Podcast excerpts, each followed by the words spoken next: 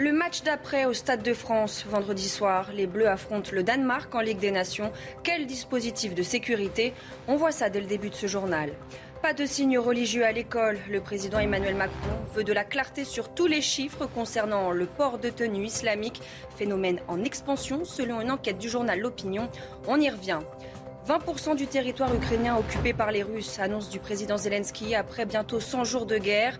Moscou focalise sa stratégie sur la conquête du Donbass. À l'est, le maire de la ville de Sloviansk ordonne l'évacuation des habitants. Et puis, acclamée par la foule au balcon de Buckingham, la reine Elisabeth II manquera la messe célébrée ce vendredi pour son jubilé. Le palais indique qu'elle a ressenti à certains inconfort lors des célébrations de jeudi. Sur place, la fête continue, la ferveur populaire est sans précédent. Nous serons sur place.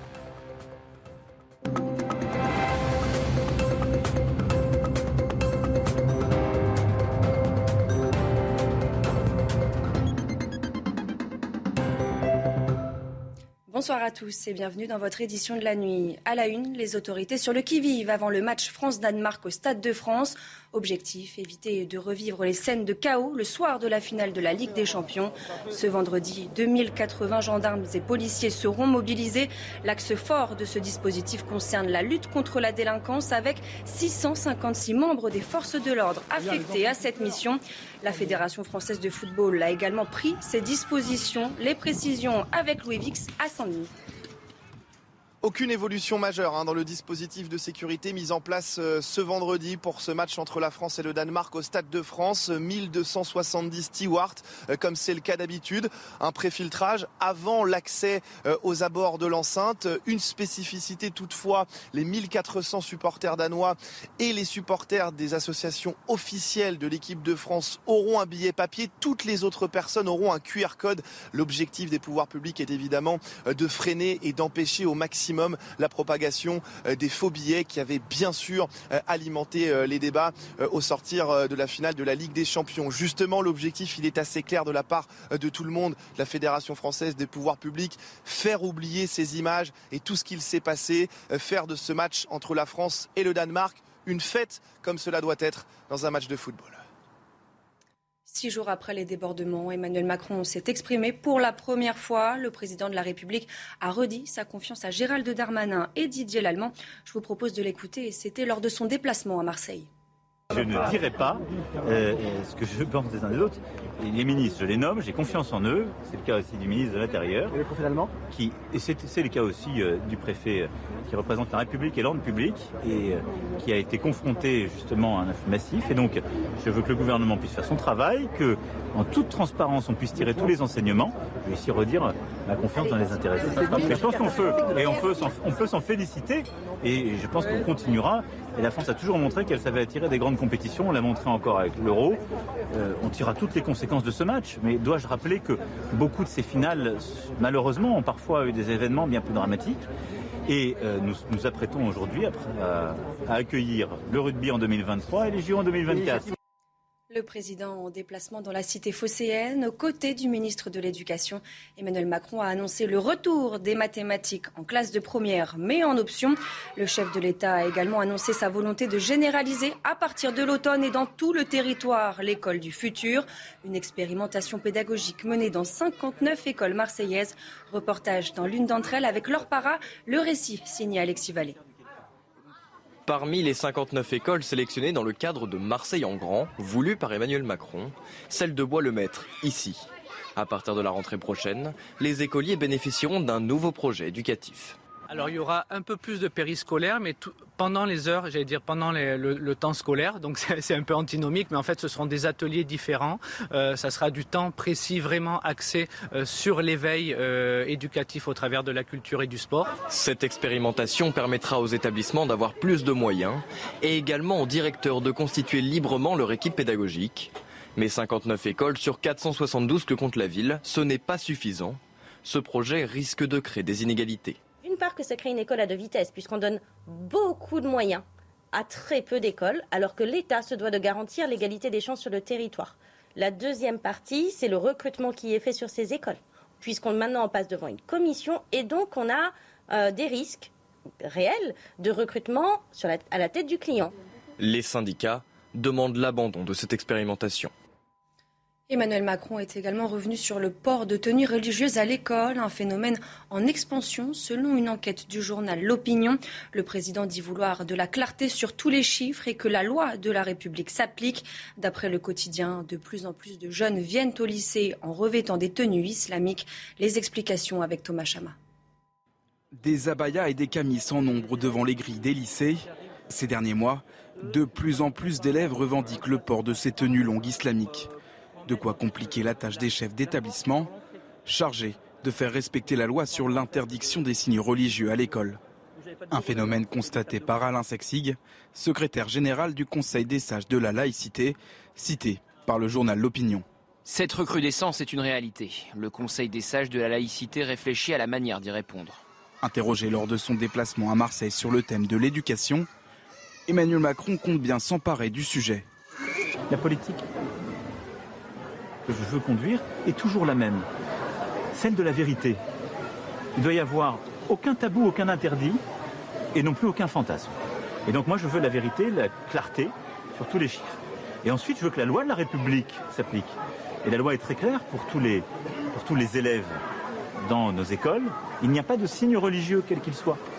Le dossier devrait être soumis dans les prochains jours au ministre de l'Éducation nationale, Papendiaï. Toujours à l'école, les premières réponses pour les quelques 936 000 candidats inscrits sur Parcoursup. Les propositions de formation s'étalent jusqu'au 15 juillet. Un moment de stress pour les lycéens. Michael Chailloux était dans une famille de Loire-Atlantique. Regardez. Depuis le milieu d'après-midi, Evan, élève de terminale, fait les 100 pas dans le salon familial. Enfin, 19h s'affiche sur la pendule. Top départ. Allez, c'est parti. 18 oui sur 40 vœux, 20 en attente et 2 refus. Le bilan est bon, mais pas satisfaisant aux yeux du lycéen. Mitigé, parce que forcément, bah, je suis encore en attente sur euh, mon, mon, premier vœu qui était euh, l'INSA de Rennes. Pas de bug cette année, Parcoursup déroule même à 19h30 quand des milliers de lycéens sont connectés. Mais le système en entonnoir, avec ses étapes successives à valider, génère pas mal de stress pour toute la famille. La période est très longue. Euh, entre le moment où ils mettent leurs vœux et le moment où ils reçoivent les résultats des vœux. Je pense que le système est plus souple euh, qu'à ses débuts, donc euh, est plus facile d'accès aussi euh, au niveau compréhension. Une demi-heure après les premiers résultats apparaissent déjà les listes d'attente. Evan consulte celle qui concerne son premier choix. Je suis 2816 sur 8764 et le dernier qui a été pris, c'était 4509. Euh, 4509, c'est la place du dernier accepté l'an passé. Pour Evan, tous les espoirs sont donc permis. L'attente va encore être longue. Elle peut s'étaler jusqu'au 15 juillet prochain. Trois mois après le début de la guerre, la Russie contrôle 20% du territoire ukrainien. Déclaration ce jeudi du président Zelensky. Depuis le 24 février, les forces russes ont notamment avancé dans l'Est et au Sud, le long des mers Noires et d'Azov. Le point sur la situation avec Harold Iman. Dans la capitale Kiev, le président Volodymyr Zelensky a déclaré que 20% du territoire ukrainien était passé sous contrôle russe. Aujourd'hui, le reste du Donbass pourrait aussi y passer, malgré une forte résistance, car les moyens ne sont pas égaux. En matière de tactique, l'armée russe concentre ses canons, nombreux et puissants, sur la ville de Kramatorsk, qui est le quartier général ukrainien dans le Donbass. L'armée ukrainienne, quant à elle, attend avec anxiété l'arrivée des lance-missiles de longue portée américains. Pour l'heure, elle fait usage des canons César donnés par l'armée française, très appréciés mais incapables à eux seuls d'enrayer le rouleau compresseur russe. Et la tactique du rouleau compresseur appliquée par Moscou pour grignoter lentement le Donbass semble porter ses fruits. À cause des bombardements devenus quasi permanents, les habitants de Sloviansk ont été appelés ce jeudi à évacuer. La ville est privée d'eau et d'électricité. Mardi, une frappe russe a fait trois morts et provoqué de gros dégâts. Bientôt 100 jours après le début du conflit, les procès pour crimes de guerre se multiplient. Dans la banlieue de Kharkiv, les autorités ont examiné un immeuble éventré par les frappes russes et tenté de déterminer s'il s'agissait ou non d'un crime de guerre. Les images commentées par Tristan de la Thébaudière. Dans la banlieue est de Kharkiv, cet immeuble a été touché par des tirs d'obus russes. Des destructions qui entraînent l'ouverture d'une enquête du parquet ukrainien afin de déterminer s'il s'agit de crimes de guerre. Sur place, plusieurs procureurs inspectent les décombres pour tenter de définir la nature des tirs de but. Pendant l'enquête, nous posons la même question aux victimes. Y avait-il des cibles militaires près de votre maison? Je ne peux pas dire clairement s'ils visaient des civils ou si c'était une erreur de tir des militaires. Pour d'autres, la qualification ne fait aucun doute. Ce sont des crimes de guerre. Nous les enregistrons. Il s'agit d'une affaire pénale en vertu de l'article 438 du Code pénal ukrainien, qui concerne la commission des crimes de guerre. Des milliers de crimes de guerre présumés auraient été identifiés par la justice ukrainienne dans la région du Donbass. Outre les immeubles détruits, elle dénonce des meurtres, des tortures ou encore des transferts de civils vers la Russie. À ce jour, trois soldats russes ont déjà été condamnés pour des crimes de guerre, dont un à perpétuité. Les États-Unis, de nouveau endeuillés après une fusillade. Quelques heures seulement après les funérailles des victimes d'Oulvad, un homme armé d'un fusil semi-automatique a tué quatre personnes dans un hôpital. Le tireur avait acheté son arme peu de temps avant son passage à l'acte. Retour sur les faits avec Tancred Guillotel. À Tulsa, cet hôpital est quadrillé par la police. Dans cette ville de l'Oklahoma, un homme a pénétré dans le bâtiment et tué quatre personnes avant de se suicider les survivants sont toujours sous le choc. Je sortais de mon bureau. La sécurité est venue me chercher et m'a dit qu'il y avait un tireur actif. Nous nous sommes alors mis à l'abri, moi et trois autres femmes. Un tireur identifié qui venait pour tuer son médecin soignant Il s'agit d'un homme noir dont l'âge est estimé entre 35 et 40 ans.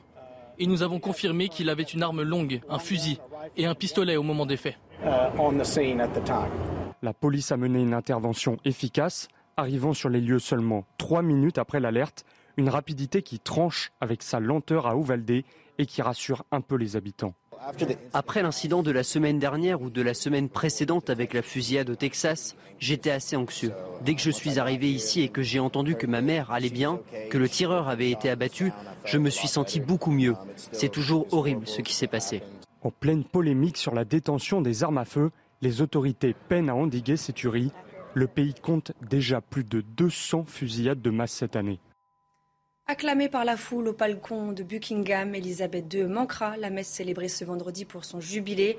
La reine a beaucoup apprécié la parade pour son anniversaire, mais elle a ressenti un certain inconfort, a indiqué le palais. Les détails sur place avec Régine Delfour. La nouvelle est tombée en début de soirée. La reine n'assistera pas à la messe donnée en son honneur à la cathédrale Saint-Paul. Elle souffrirait d'un certain euh, inconfort. Alors, ce jeudi, la reine a apparu deux fois au balcon royal euh, pour saluer ses sujets et assister au défilé aérien. Euh, elle semblait heureuse euh, de l'ambiance et du monde venu célébrer ses 70 ans de règne. Elle avait prévenu qu'elle pourrait annuler à tout moment un événement du jubilé en fonction de son état. On ne sait pas si elle sera présente samedi à la course hippique d'Epson et encore moins si elle sera là également à la clôture dimanche du jubilé.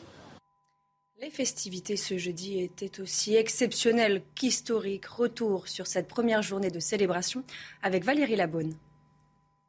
C'est la parade militaire du Trooping en l'honneur de l'anniversaire de la reine qui ouvre les festivités des 70 ans de règne. Ses héritiers, Charles et William, sont arrivés avec la célèbre tenue rouge et le chapeau en poil d'ours. Leurs épouses respectives, Camilla et Kate, ont défilé dans un carrosse. Du haut de ses 96 ans, jamais aucun autre monarque britannique n'a connu une telle longévité. Depuis plusieurs mois, à l'écart de la vie publique, son apparition était très attendue par ses sujets. Elle s'est avancée une première fois au balcon du palais de Buckingham, vêtue d'une robe bleu clair, s'appuyant sur une canne et acclamée par le public. Elle a regardé le défilé des 1200 soldats et des centaines de musiciens des troupes armées avant de se retirer. Puis quand le public s'amasse devant les grilles du palais, elle revient une deuxième fois, accompagnée par une partie de sa famille. Seuls 18 membres ont été autorisés à assister à ses côtés au défilé des 70 avions militaires. Elisabeth II, celle qui incarne le ciment de la nation et l'unité du Royaume-Uni, sera encore dignement célébrée jusqu'à dimanche prochain. Et les Britanniques, comme les étrangers, comptent bien profiter de ces quatre jours de fête pour célébrer la reine. Sur place, la ferveur populaire et sans précédent. Éléonore de Vulpilière. Ils sont des dizaines de milliers à assister aux célébrations du jubilé. Durant quatre jours, fériés pour l'occasion, les citoyens britanniques affluent à Londres. Munis de drapeaux, parés de chapeaux aux couleurs du Royaume-Uni, ils sont venus célébrer les 70 ans de règne de la reine Elisabeth II. Ça va être tellement excitant. Nous espérons voir une partie de la famille royale. Espérons-le, la reine. Aucun d'entre nous n'a jamais vu la famille royale auparavant. Donc nous sommes vraiment super excités. L'heure est à la ferveur et à la fête. Nous voulions juste vivre le jubilé, les célébrations à Londres. La météo, les gens, tout le monde est vraiment heureux. C'est juste une expérience incroyable. Certains ont passé la nuit sur place. Nous avons dormi toute la nuit, assis sur des chaises, parce que nous voulons être les premiers à franchir les portes du palais de Buckingham pour voir la reine. D'autres spectateurs, citoyens du Commonwealth, ont franchi l'Atlantique pour cet événement historique. Je suis une grande fan de la famille royale, de toute l'histoire de l'Angleterre. C'est ma première visite au Royaume-Uni. Ce voyage, c'est le vœu de toute une vie devenue réalité. Âgée de 96 ans, la reine d'Angleterre recueille l'affection des participants. Sa Majesté est une figure tellement fantastique dans le monde entier. J'ai beaucoup d'admiration pour elle. Jusqu'à dimanche, les festivités réuniront les Britanniques autour du souverain au règne le plus long de toute l'histoire du Royaume-Uni. Et c'est la fin de cette édition. Tout de suite, le JT Sport. Et on ouvre ce JT Sport avec euh, Roland Garros. On connaît l'affiche de la finale dame qui se disputera ce samedi. La numéro 1 mondiale, Iga Swiatek, a logiquement pris le dessus sur la russe Daria Kasatkina. Victoire 6 de 6-1. La 34e de rang pour la polonaise qui s'offre une deuxième finale porte d'Auteuil après celle remportée en 2020. Swiatek sera opposée à la jeune Gorikov. La petite pépite américaine a écarté en deux manches l'italienne Martina Trevisan, 6-3, 6-1. Toujours pas de 7 perdus pour Coco Gauff depuis le début du tournoi. Elle disputera à 18 ans sa première finale en Grand Chelem ce samedi. Football maintenant, dans un peu moins de six mois, les Bleus vont remettre en jeu leur couronne au Qatar. Mais avant ça, les champions du monde doivent défendre un autre titre, la Ligue des Nations. Ça démarre ce vendredi pour les Bleus face au Danemark. Une rencontre que manquera Didier Deschamps, le sélectionneur absent en raison d'un deuil familial, sera remplacé par son adjoint Guy Stéphane. Les explications avec Maxime Gapaillard. Pour la première fois depuis le 15 août 2012, l'équipe de France va disputer un match sans Didier Deschamps sur le banc. Forcément, il nous manque notre leader principal. Son absence euh, euh, sera assez, euh, assez particulière. Resté auprès de sa famille après la mort de son père, Didier Deschamps ne dirigera pas ce soir son 127e match consécutif avec les Bleus. Son adjoint depuis le début de son mandat, Guy Stéphane, assure l'intérim sans bouleverser les habitudes. On a cherché à assurer la continuité, c'est ce qu'il m'a demandé jusqu'à son retour. Les séances ont été de, de, de, bonne qualité. Les choses se sont très bien passées. Euh, on sent voilà, des joueurs à l'écoute. Euh, Guy euh, et, tout le, et tout le staff euh, ont cette habitude de mettre les joueurs dans, dans les meilleures conditions. Et même absent, Didier Deschamps aura un impact sur le match face au Danemark. On a préparé le match euh, en amont avec Didier. On en a parlé avant le rassemblement, on en a parlé au début du rassemblement et on en parle encore euh, fréquemment. Donc euh, c'est quelque chose qu'on a anticipé. Si la situation ne semble pas perturber le groupe France, les Bleus auront à cœur d'honorer leur sélectionneur avec un bon résultat face aux Scandinaves. Et on descend d'une catégorie avec les espoirs. La qualification pour l'Euro 2023 se rapproche de plus en plus pour les Bleuets. Face à la Serbie, les hommes de Sylvain Ripoll ont poursuivi leur quasi sans faute. Toujours invaincus dans leur groupe, les Bleuets ont enchaîné avec une septième victoire en huit matchs. Résumé de cette rencontre avec Damien Dubras. Vainqueur de la Ligue des Champions samedi, Eduardo Camavinga est déjà de retour sur les terrains en mission pour rapprocher l'équipe de France de l'Euro Espoir. 20 minutes, c'est le temps qu'il faut pour rentrer dans ce match. Le temps de régler les centres. Ngoumou pour Cacré d'abord. Puis la bonne offrande intervient à la 42e minute. Aldo Kaloulou pour la tête de Kefren Turam. Imparable, son premier but en espoir. 1-0 à la pause. En deuxième période, même physionomie de match. Attaque-défense, Kamavinga récupère et enclenche une passe magnifique. Amin Gouiri conclut.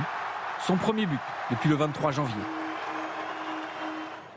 Sylvain Ripoll en profite pour faire tourner. Kamavinga sort, chaud entre et passe tout près du troisième but après un mouvement collectif superbe dans la surface. 2 à 0, score final, 25 buts marqués, 0 encaissés sur leurs 7 dernières rencontres depuis leur nul aux îles Féroé. Les Bleuets sont irrésistibles et se rapprochent de l'euro. Le match d'après au Stade de France, vendredi soir, les Bleus affrontent le Danemark en Ligue des Nations. Les autorités sont sur le qui-vive objectif, éviter de revivre les scènes de chaos le soir de la finale de la Ligue des Champions. Alors quel dispositif de sécurité? Restez bien avec nous, on y revient dans quelques instants sur CNews. Retrouvez tous nos programmes et plus sur cnews.fr.